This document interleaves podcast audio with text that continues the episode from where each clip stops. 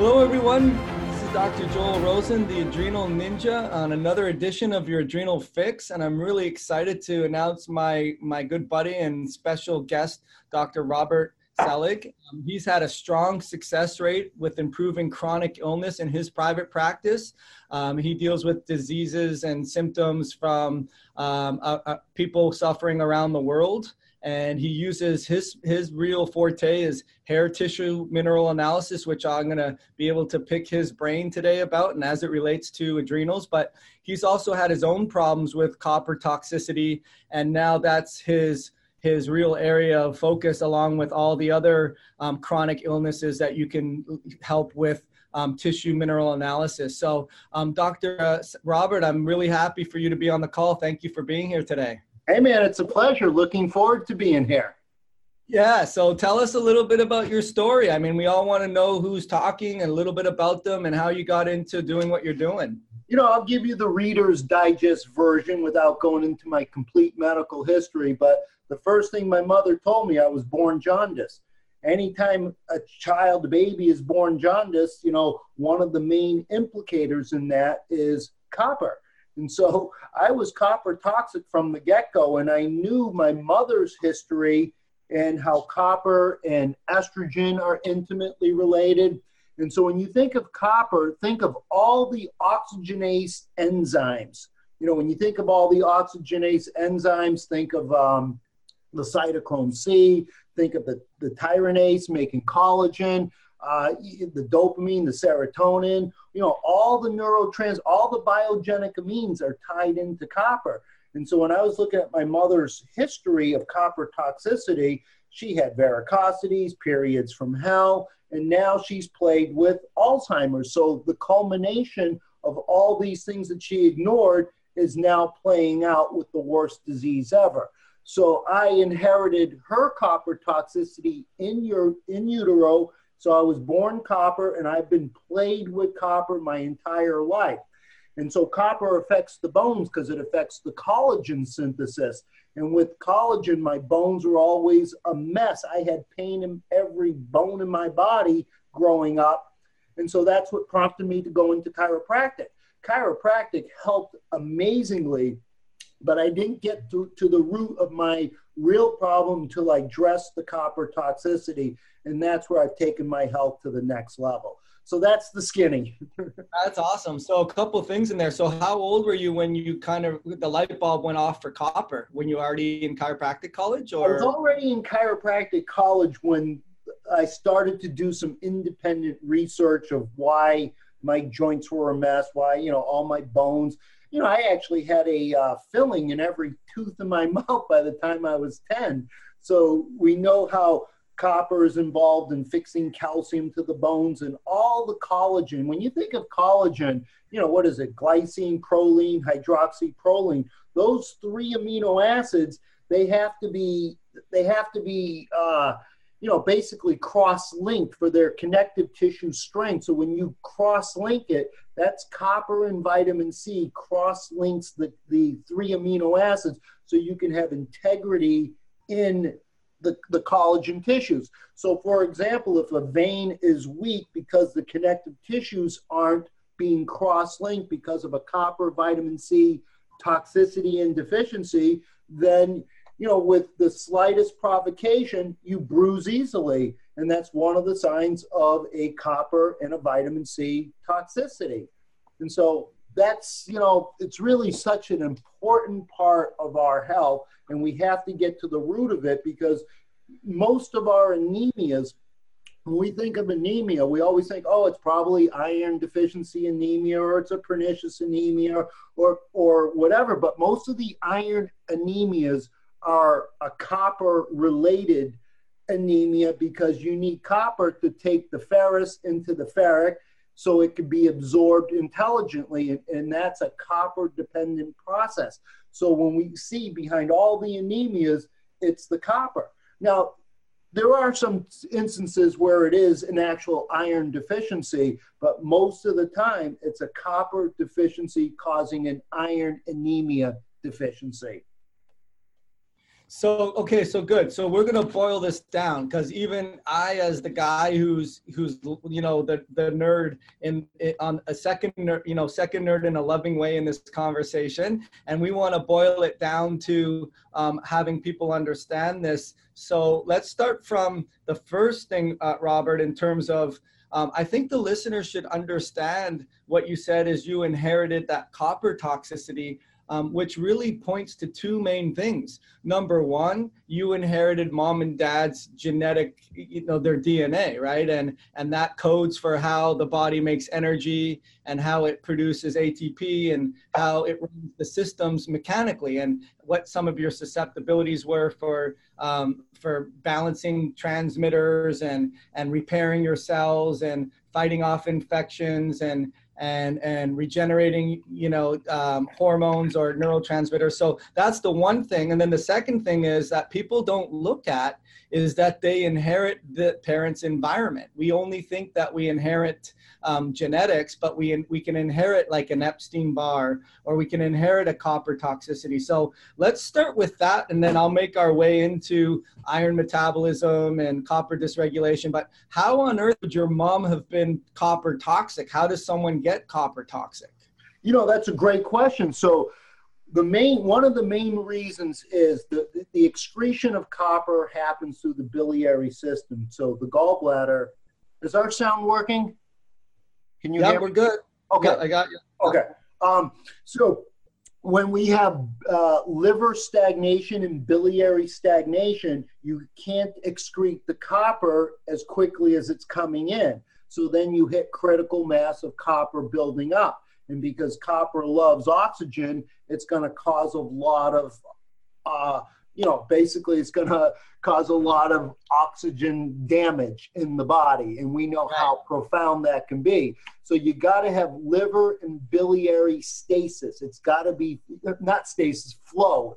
So the bile has to be flowing, the liver has to be flowing, and that's one of the big issues. The other big issue is the estrogens. So my mom grew up in the era when birth control was uh, very popular, and so she had a run with the birth control. So all the synthetic estrogens are tightly associated with the metal copper, and we know that uh, from pregnancy. When a woman is pregnant, uh, you know, estrogen goes up, but the copper actually doubles when a woman is pregnant. So we know how intimately, intimately related copper and estrogen are. So even in a menstrual cycle at the highest peak of estrogen, you know, let's say day 14, we'll say that's the highest peak when the woman is in the uh, in that phase of the cycle. At the highest peak of estrogen is the highest peak of copper. And so that copper it has to come down so the estrogens can come down and it takes magnesium and zinc to help bring the copper down so when the copper comes down then the progesterone cycle can kick in but my mother with her estrogen dominant syndrome from synthetic birth controls from poor liver and biliary uh, lack of biliary flow caused her to retain the copper and so copper accumulates. I was the third child born. So each pregnancy, the copper timeline accumulated and wasn't being released because of her poor liver and bile health. That's the simple, quick answer on that. Okay, so just to sum that up, basically there's a supply uh, and, and, and, and demand, not demand, but a, um, a un, an unequal relationship between how much copper is um, being, um, I guess, building up in the body and how much is releasing in the body. And that can happen exogenously from, from you know, copper exposures. Um, and, and what, what would be some of the things that we would be getting even if we weren't clearing out at the rate that we were getting and we were not talking about estrogen whatsoever? Where are we getting copper from the environment? Think about um, where we run our water through. It's mostly copper piping. So the copper piping, if you already have high copper and your water is running through the copper piping, that's another incident where we're going to be prone to more copper. Because once we get it in the water, it, it bypasses digestion and goes right into the blood. And so that's right. that could be a major problem. We spray all our crops with copper sulfate, And so we can have that problem. All the swimming pools are loaded with copper sulfate. You know, they use copper sulfate to uh, prevent the spread of athlete's foot because we know how important copper is in microbes, especially fungus and bacteria. In fact, the Bordeaux mixture was the very first pesticide ever used, and that was back in France to protect their billion dollar crop, the grapes. So they used the Bordeaux mixture, which was copper, sulfur, and lime, not the fruit, but the lime. And so the copper, because of its sticky quality, would stick to the fungus, and then the lime and the sulfur would eat the fungus. So industry is loading up on copper sulfate on our crops, on our fruits, on our vegetables, in the swimming pools. So we're being exposed to copper sulfate from all that type of stuff.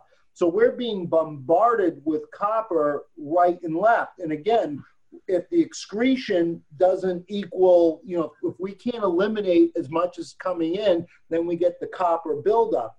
And copper, because of its plus one, plus two charge, just like iron has a plus two, plus three charge, it makes those two minerals so volatile. That's why they have to be contained. They need chaperones and transporters.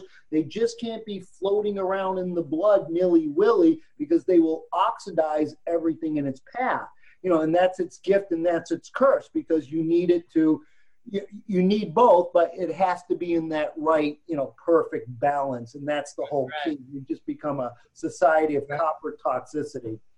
Right, right. So, okay, so then, then on the other side of the equation, it, it's enough that the environmental exposure um, itself will create that high amounts of, uh, of um, buildup of, of copper. And then on top of that, you're talking about how biophysiology, and I've had a couple other guests that talk about biophysiology and being able to detoxify and being able to eliminate your toxins. In this case, we're specifically talking about being able to remove copper um, so that that supply keeps and you know and, and um, getting rid of it and having it come in is in a nice state. But now we're talking about estrogen too. So estrogen with the other um, environmental synthetic um, uh, hormones, and then on top of that, estrogen disruptors. So, so as far as um, the, the, let's talk a little bit about that because we did do a podcast before and we weren't able to get too much into the estrogen of things. So, um, as far as um, how, without getting too confusing with everyone, um, is is the estrogen related to um, not allowing the, the, the bile to get uh, to remove the copper on top of just the excess amount we're getting. Yeah, you know, if if the estrogen stays high, that keeps the copper high. So if we're not excreting the estrogens out, you know, and we know there's a, a, beta glucuronidase marker on some lab tests that we can run. So that's always indicative of estrogen metabolism gone bad. I know you in the genetic world, you know, if you have a COMT uh, uh, SNP and a few other SNPs in the genetic profile, you can't break down the estrogens. And if the estrogens build up, that's going to keep the copper high. Wherever copper and estrogen go, they dog each other. They're intimately related. And so, with all the synthetic estrogens we see in our environment, that's actually changing the sexes as we see. We see, you know, the boys turning into girls, the whole transgenderism, you know, and this is part we have to look at the environment with all the fake estrogens. We've been loaded with these fake estrogens. And so if the estrogens stay high, the copper stays high. And because of copper's uh, tendency to make bonds and break bonds and love of oxygen and its plus one, plus two valency, it just can wreak havoc on a biological system if we're not excreting the copper as it's coming in.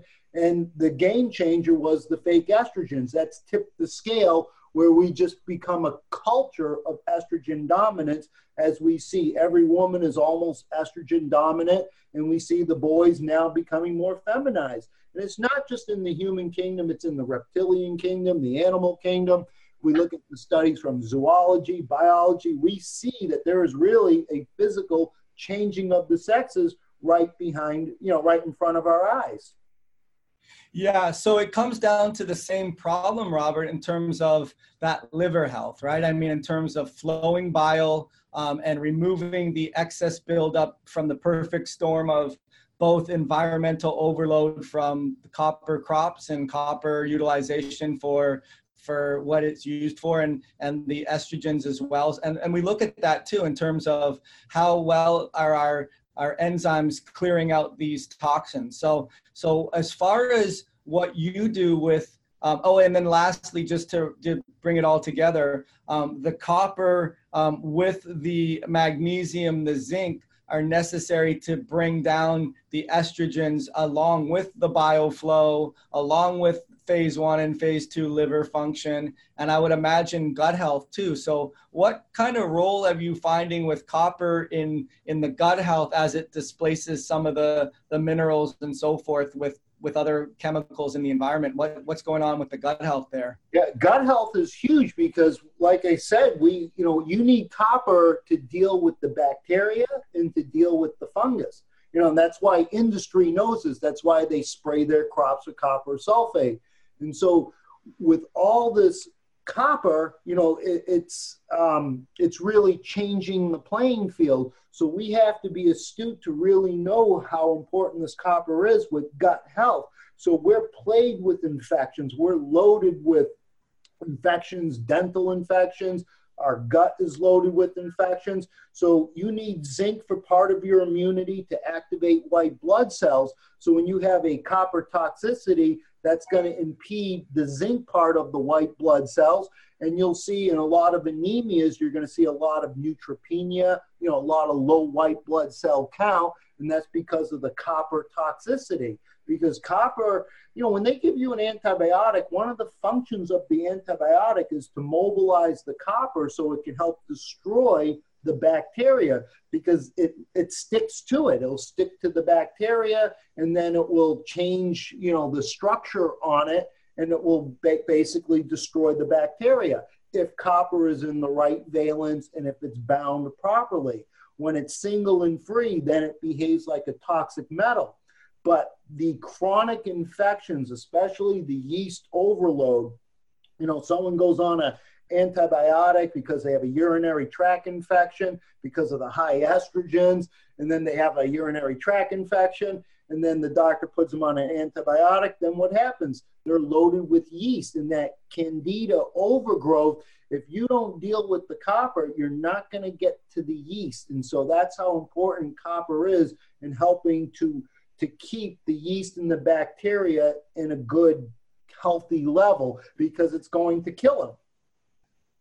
Right. So is what happens though just playing like the sort of my my ignorance here if I'm loaded with copper wouldn't that work in my favor to kill the overgrowth of candida because copper kills candida or no? Yeah, that's the myopia in the world of minerals is we think that if we have a lot of copper it's great. Copper has to be bound. So, you know, so when it's bound, it can be transported to where it needs to be transported. If it's unbound, then it's going to cling and stick to any place in the body, and that's where it's going to oxidize it. So you got to have copper, but it has to be bound. When it's unbound, that's the high elevated copper we see on a hair tissue test.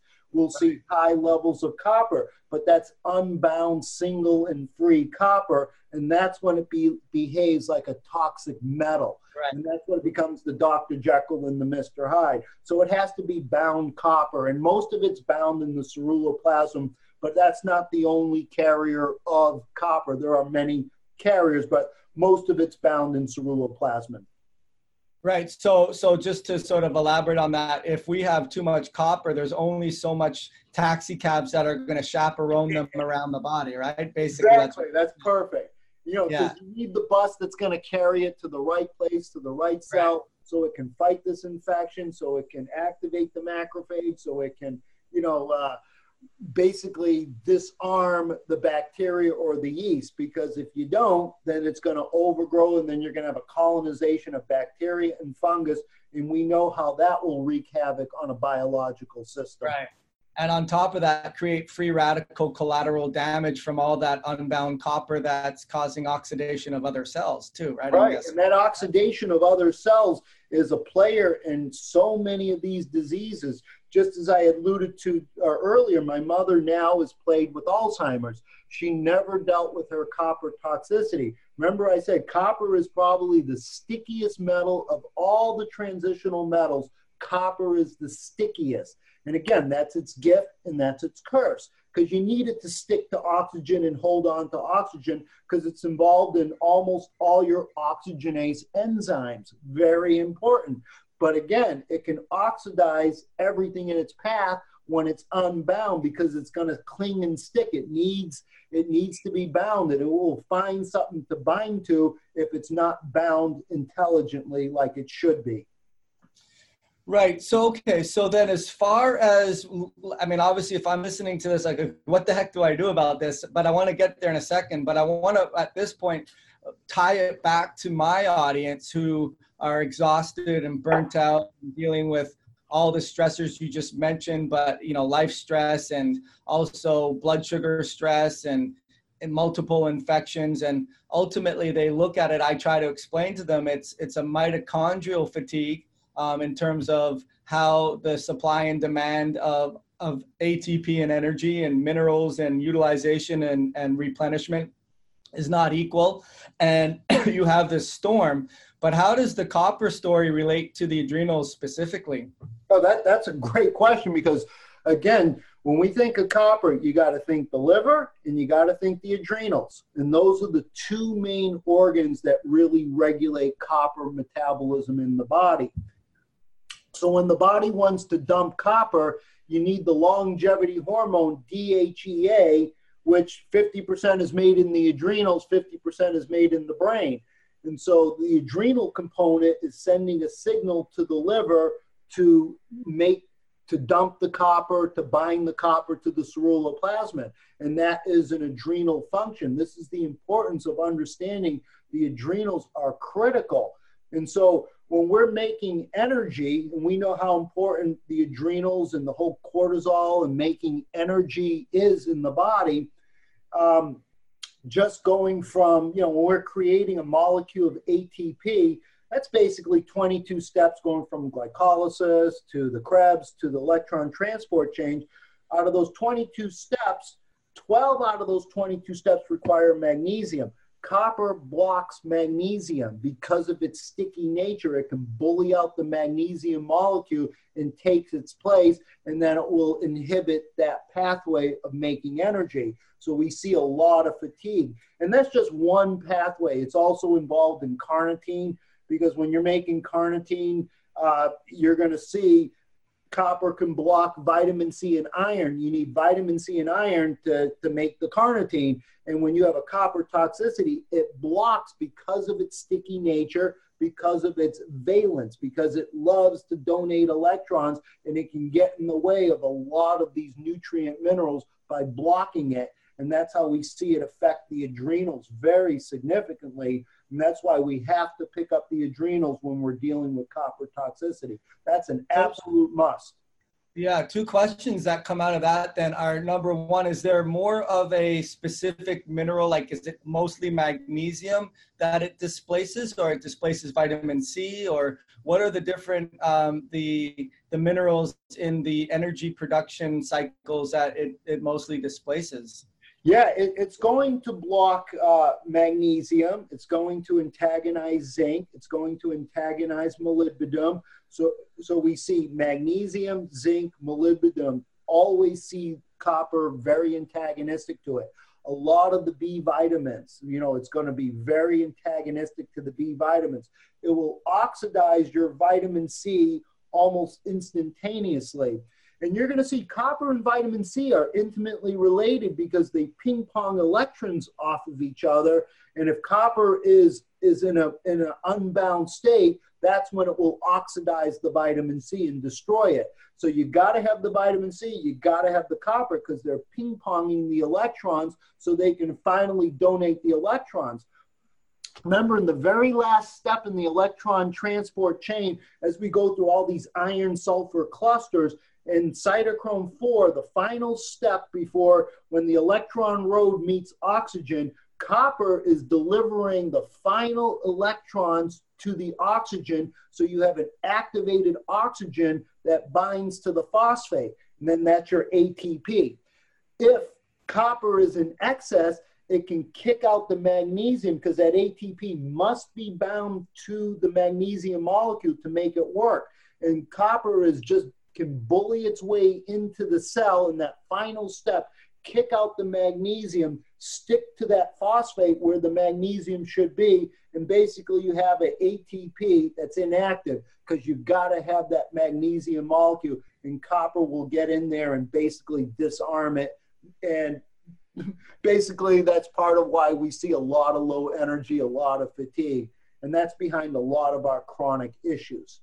Yeah, yeah. So I mean, just summarizing that in in in, in easy terms, it's comes down to when we don't have a good um, a good representation, not too little, not too much of our minerals and specifically copper, it's going to shut down your ability to make energy. At the end of the day, that's what's going to happen. Absolutely. As far as the DHEA connection, explain that to me. So the DHEA acts as a signal molecule or a, a communicate a, messenger to um, tell the liver to dump the copper. Yep, it's uh, DHEA. We know is the longevity molecule. You know, when we know how important the adrenals are, and one of the main hormones that the adrenals make is DHEA. And anyone that studies longevity or wellness or health, we always come across DHEA because we know it's the longevity molecule. One of its properties is it sends the signal to the liver to mobilize the copper so it can be dumped, or it sends the signal to the liver to bind the copper to the ceruloplasmin then the liver can take it to where it needs to go. Because, like I said, you just can't have copper in the blood because it has to be chaperoned and transported. It needs a bus system and a cab system, and because of its volatility. And so, the DHEA is absolutely responsible for binding it with the ceruloplasmin and for dumping it through a signal to release the stored copper in the liver so it can go out through the biliary system. So that's a huge important connection in copper maintenance is through the adrenals, through the longevity hormone DHEA.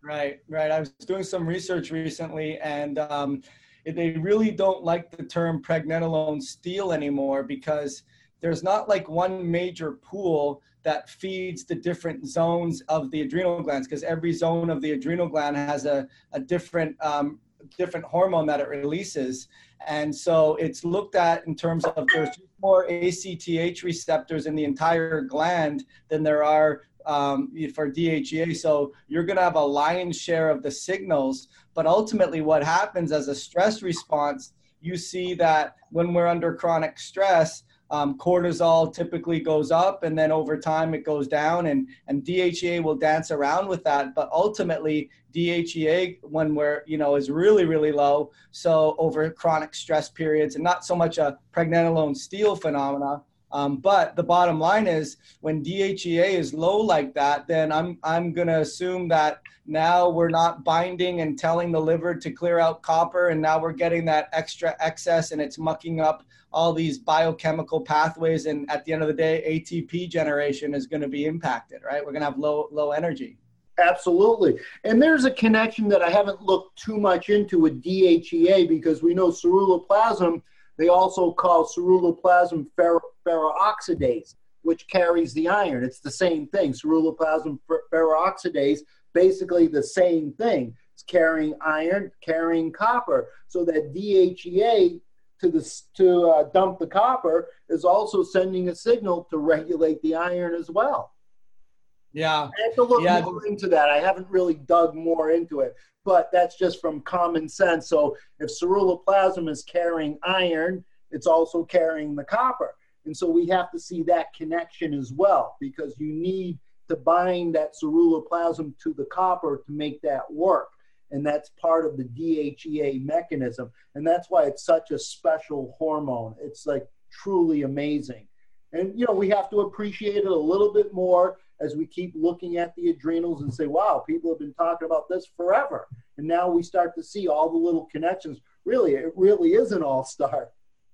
Yeah, yeah, and you know it's hard to micromanage the body, right? I mean, in terms of the body's not necessarily doing the wrong thing; it's doing the right thing with the wrong circumstances, right? And and sometimes you don't want to um, try to come and steamroll the appropriate response for the inappropriate you know a signals and you want to try to get upstream to the inappropriate signals or the, the the pathology that's happening up there versus just coming in and steamrolling things. Does that make sense? Sure because we call that an adaptation. The body adapts to the stresses of life.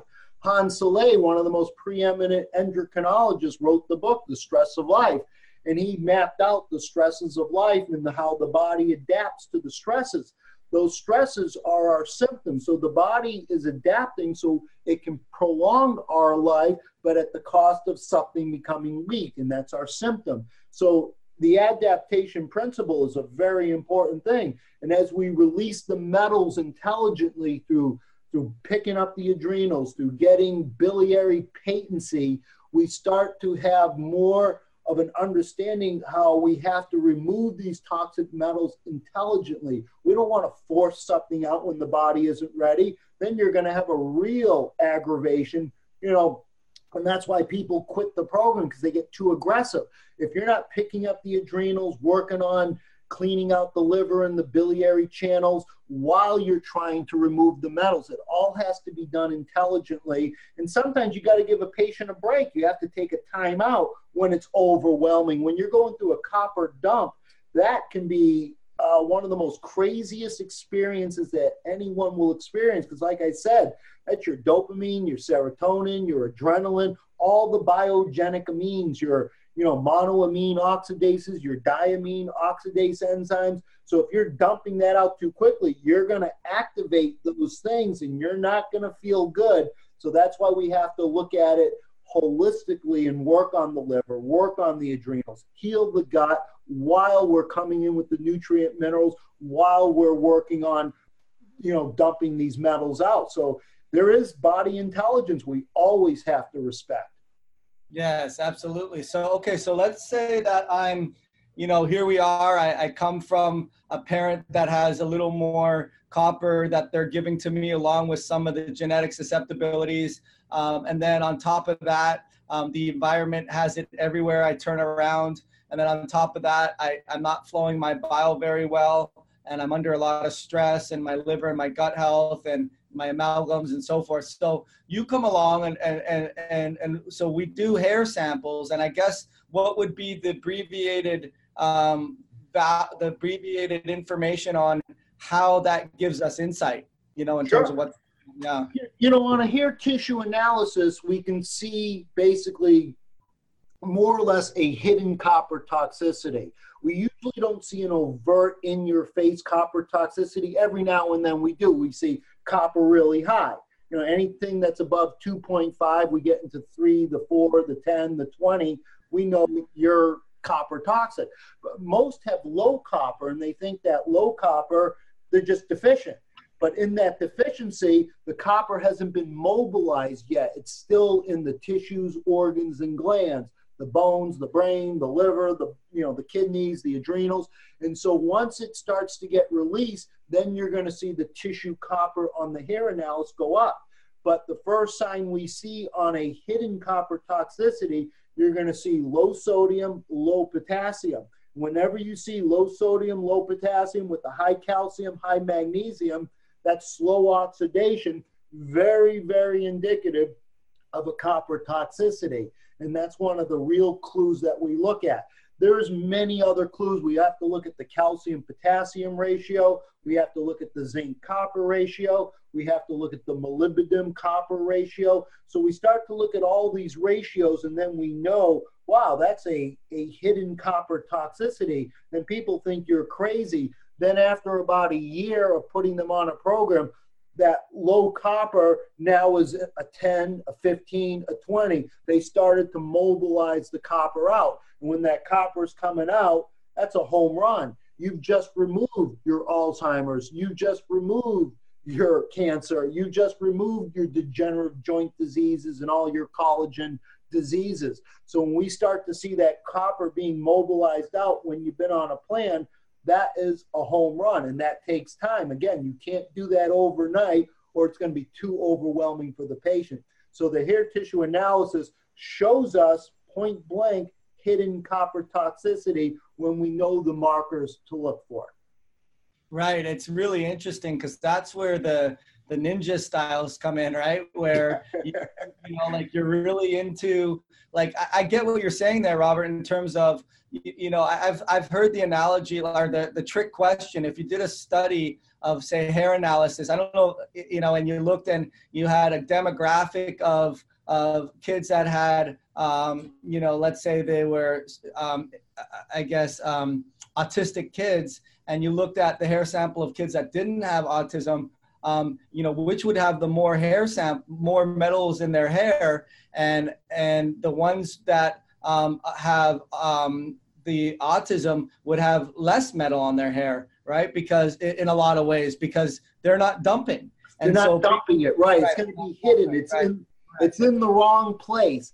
And then right start focusing on the detox and the nutrients and you know all the things we got to do then on you know three months later we run another hair tissue you're going to say ooh copper went up mercury went up aluminum went up and we know we're starting to actively dump a metal right. we don't right. actually know the pecking order of which metal is going to come out because that's the body intelligence and so that we don't know but we can predict when the body's going to start to dump a metal because the adrenal reserves have to pick up. When the adrenals start to pick up, you're going to start to have the energy to start dumping these metals because it takes a lot of energy to dump metals.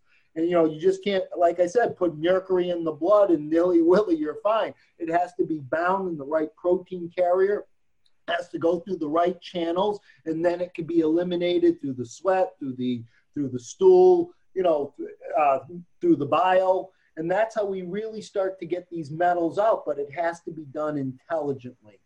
Sure. So, okay, so so you have the phenomena of just because it's not on, and that's an important message to the listeners is whether it's a saliva, a blood, a urine, a hair, just because it's not on the marker doesn't mean it's not in the body, right? I mean, that's a big one because if you're not dumping or you, you know, there's for filtration issues or clearance issues, then you're going to get a false negative test. Um, but with the understanding that um, there could be a there's a you know where we look at these ratios of minerals um, and we know how if you're a slow oxidizer or you're a fast oxidizer we we have a game plan. So without getting too complex um, how how does one mobilize a game plan? Is it more of just um, getting specific nutrients or is it you know a little a little bit of everything between making sure you're giving those adrenals a little extra firepower plus making sure that you're supporting the gut health and stabilizing glucose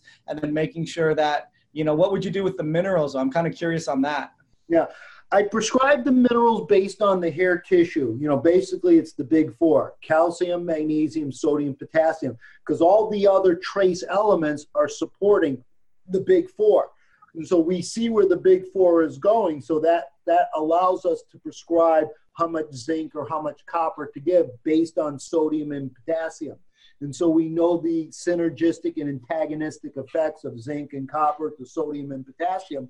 So the hair tissue allows us to say we need 30 milligrams of zinc, maybe two milligrams of copper, you know, X amount of, you know, calcium and magnesium and selenium and maybe rubidium if potassium is really low. So we have a lot of tricks to really start to get the nutrients online, but it's based on you know biochemical individuality. So we don't have a cookie cutter approach. It's based on your hair tissue. This is where you're at. You're in slow oxidation. We got to pick up. We have to pick up those adrenals. So we we're going to come in with the magnesium the calcium the selenium the iodine you know all the the minerals to help do it, but it's based on your hair tissue on how many milligrams of this particular mineral or that particular mineral or vitamin. So again, there's it's not nothing is just nilly willy take this. we use the lab test to really design plans. You know, even on an organic acid test, you can look at an organic acid test. If you see high arabinose, high oxalates, you know they're infested with yeast. And part of that yeast, that right there is telling me we have a copper toxicity problem behind the oxalates, behind the yeast. And so that's another clue that we get. And so as we're looking at an organic acid test or a GI map test, we start to get a real feel where you know the chronicity is coming from in these children because they're being born very toxic.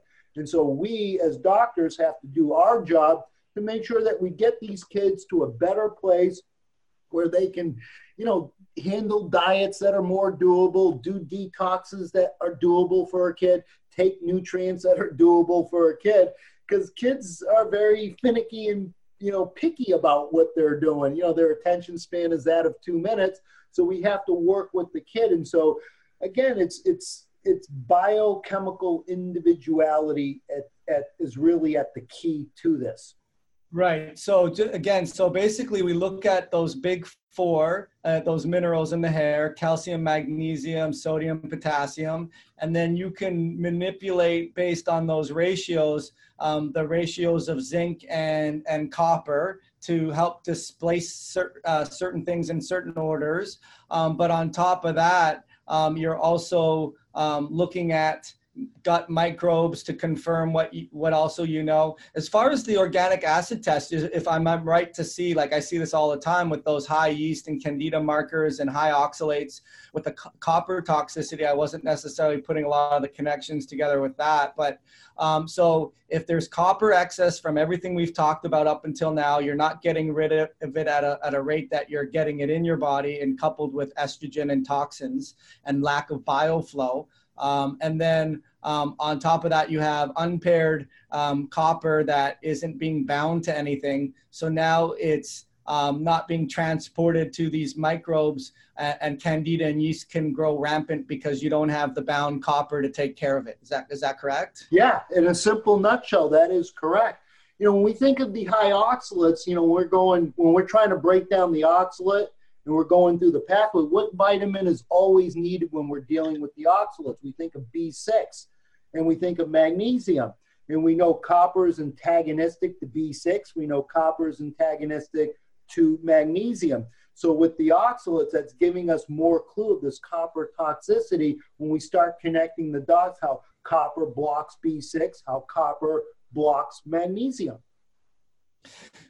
Yeah, it's just it's a domino effect. And you know, for the listener who doesn't necessarily work with the provider, it does become overwhelming, right? Because how do I how do I know all this? And you know, hair tests aren't aren't I mean aren't super expensive at all. Um, and and as far as um, the basics, I always call the boring basics, right? Like controlling stress and mindset and oxygenation of your cells and making sure that you're you're getting good quality nutrients right that are coming from the earth um, as far as um, for you like with the adrenals what would be like one of the your like your go-to um, nutrients that would help bring up the adrenals if you're trying to raise energy on a slow oxidizer yeah, it's raising sodium and potassium because sodium is mostly an aldosterone response, potassium is mostly a cortisol response.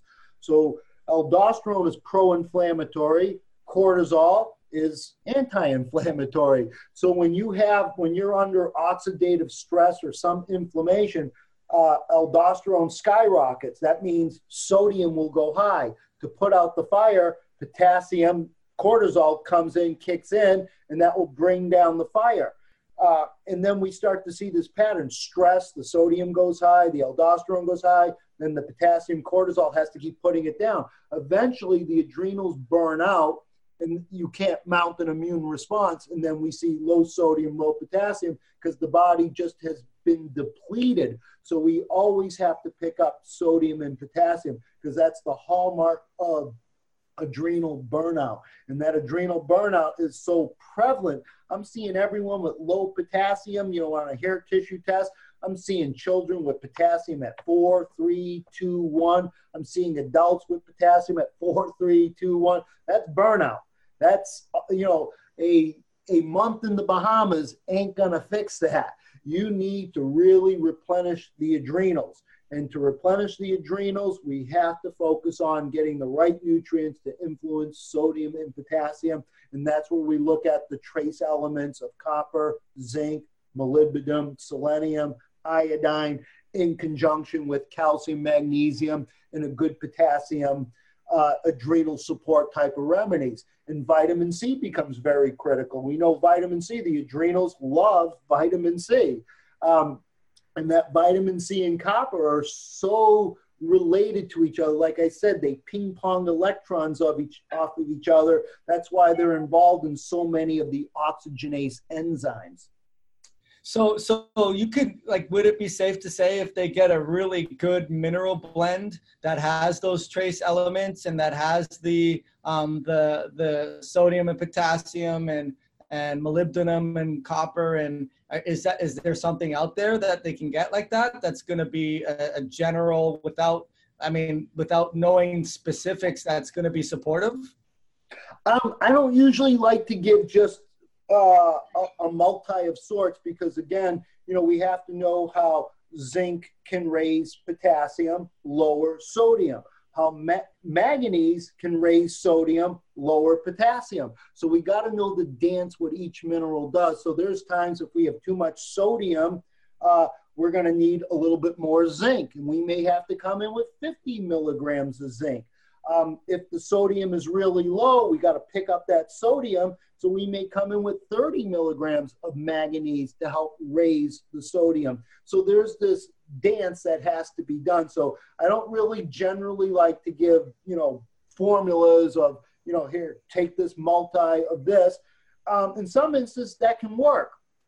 But that's why I love biochemical individuality. So we're really honing in on what the, the biochemistry needs for this window of time based on you know the lab test that we're running specifically the hair tissue analysis. So we know because you can go from fast oxidation to slow oxidation on a dime. When you start dumping a metal that's going to put stress on the kidneys that's going to cause you to go into fast oxidation then we have to change the program.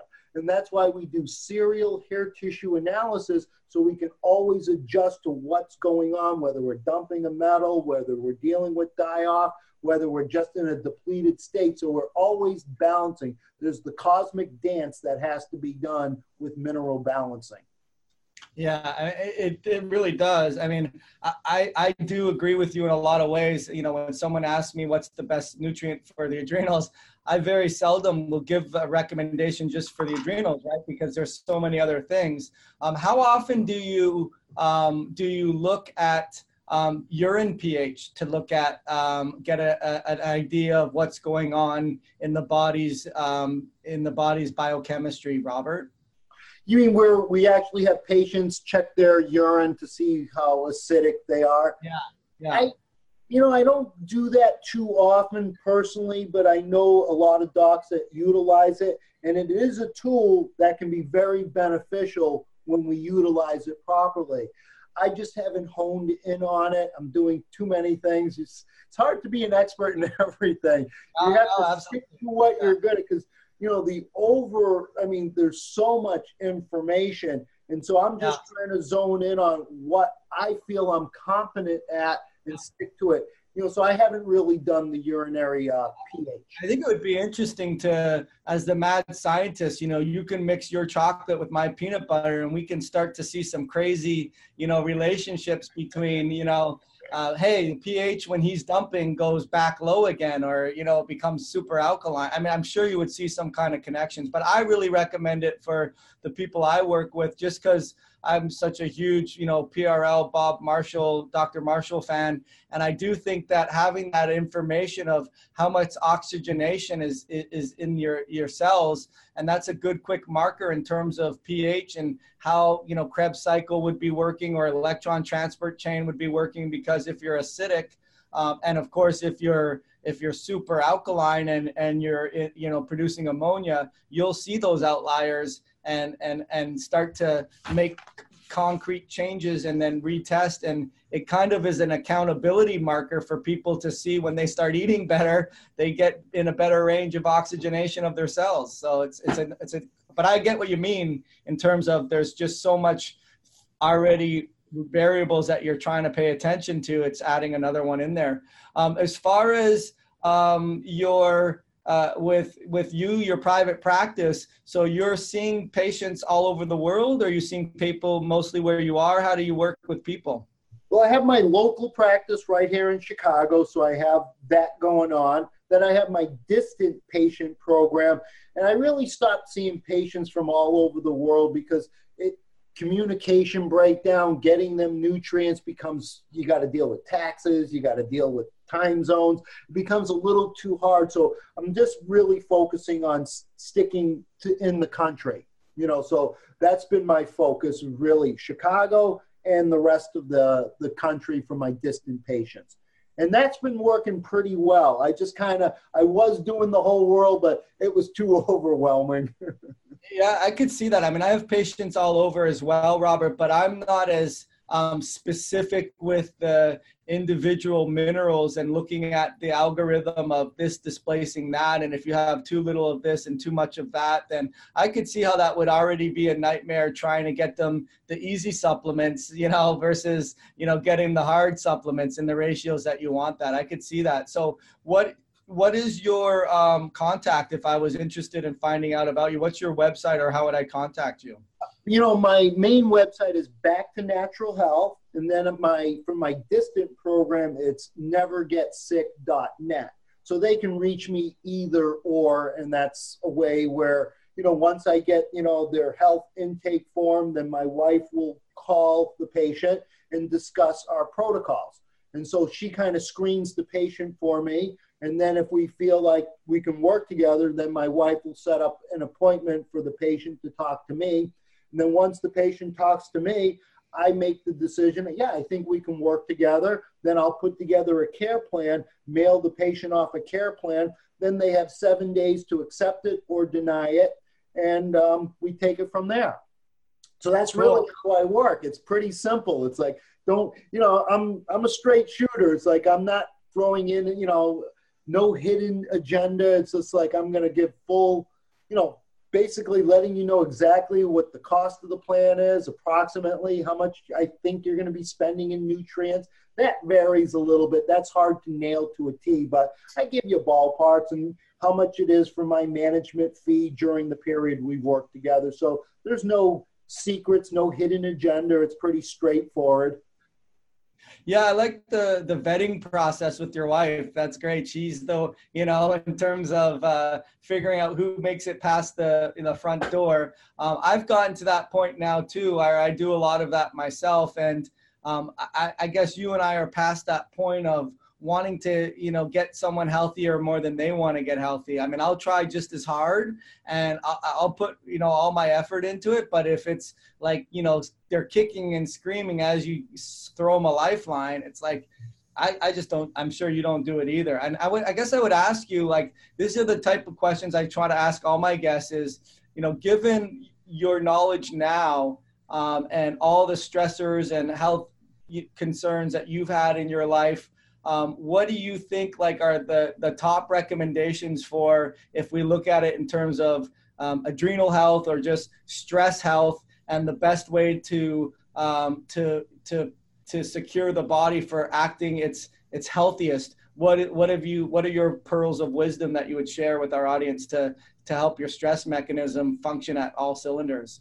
You know I, I, I tend to look at it that every illness disease is a blessing you know, because it's giving us ample opportunity to say, we got to change something. Something's not working. So when we start to grow a tumor, a fibroid, a cyst, or a cancer, that's your body telling you something is off. So we have to look at that as a gift, not as an enemy. And then once we see the beauty of really, um, wow, I have a chance to reverse engineer 20 years, 30 years, 40 years of toxicity, you know, from living in this toxic world so it's really it's it's the right attitude. So we have to approach this that man, this is a journey. It's a healing journey. There are no quick fixes. There are no magic silver bullets. It takes, like you said, the patient has to want to get better a little bit more than I want them to get better. They have to have the right attitude. They have to be willing to do whatever it takes to get healthy. If I say you got to do coffee enemas, you got to do coffee enemas. If I say you got to hit the infrared sauna, you got to hit the infrared sauna. If I say you got to do some Qigong exercises, you got to do it. When patients say, I'm not doing any of that, I don't take you. I can only work with the patients that look at their body and say, "Yep, I'm I'm in a I'm you know I'm in a pickle. How am I going to get out of this pickle? All I need is some guidance." And that's what you and I we offer counseling guidance, and no one should do this alone. You know, it's taken you and I many many years of knowledge of just understanding how this body works, how the biochemistry works. So I always encourage people to, to get counseling guidance on your healing journey. And healing's between we heal nothing. Healing's between you and God.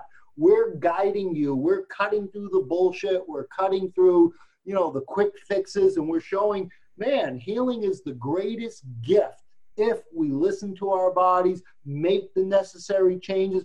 Maybe we got to clean up a diet. Maybe we got to uh, leave this toxic relationship. Maybe we have to move from, you know, we're, we're living on the highway. Maybe we have to make a move. So there's many factors, but I want people to say that illness is a gift if we look at it the right way because we have the ability to reverse engineer it, to change it, so we can start living the life that we were meant to live. And that's why I say health is the greatest wealth. Yeah, it's it's you know, and I I talk a lot about that, Robert, in terms of you know you have a choice to be miserable or you have a choice to to be happy and you have a choice to you know have thoughts that are to help you or you're going to have thoughts that are are going to hurt you. And you know when you're when you're given an illness it's very easy and, and natural and you're justified to feel this world's not fair. Why did it happen to me? It, you know it is i can't believe this. And you know at the end of the day you got to get to business. And uh, and you're right you know it, it, how you interpret that um, stressor and that adversity um, and how you envision and and align your your cells and your frequency and your system and your glands and your tissues um, to be synergistic and coherent um, starts with the proper mindset of how you interpret okay what am i what are we you know what are we going to do about this? And i think that's a huge huge lesson that a lot of people don't get at the end of a supplement bottle right they just don't and so um, hey, Robert, I want to thank you so much for being here. So mention your websites again, just one more time. Sure. Back to Natural Health and nevergetsick.net.